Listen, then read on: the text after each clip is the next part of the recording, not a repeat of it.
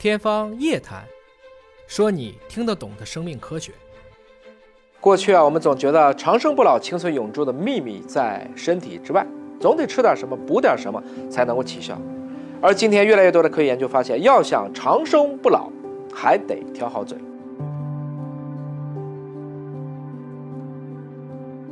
大家好，我是爷爷啊，今天咱们再来聊聊长寿和抗衰。端粒学说认为，细胞在复制的过程中，端粒会缩短，就像咱们系鞋那个鞋带的那个帽啊，这个鞋带系着系着就松了。端粒到一定程度的时候，因为它自己的结构也维持不住了，就不能再维持染色体的稳定，进而导致细胞功能的障碍或死亡。从宏观的角度看，人体它就是会衰老的，生命也就是会慢慢走到终点的。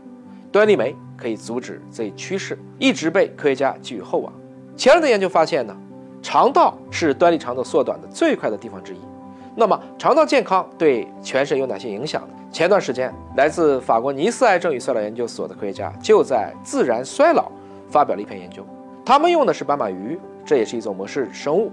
他们找到了一种啊，在斑马鱼肠道当中能够特异性表达的端粒酶。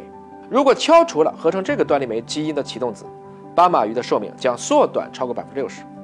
反向的，如果通过外部的干预让这段基因发挥作用，这些斑马鱼的寿命又能提升百分之四十。通过多组学的分析，科学家进一步发现啊。端粒酶的表达不仅可以延缓肠道的衰老，同样能改善肠道的菌群失调，来提升肠道的健康状况。当然，这个研究对当下的人类来说还是比较超前的，这还只是一条鱼，但它也启迪了我们对肠道健康的思考。毕竟，相当原始的多细胞生物，从外表上看，它就是一根肠子。或许终有一天，我们也能够利用背后类似的机制，来实现健康预期寿命的大幅提升，实现。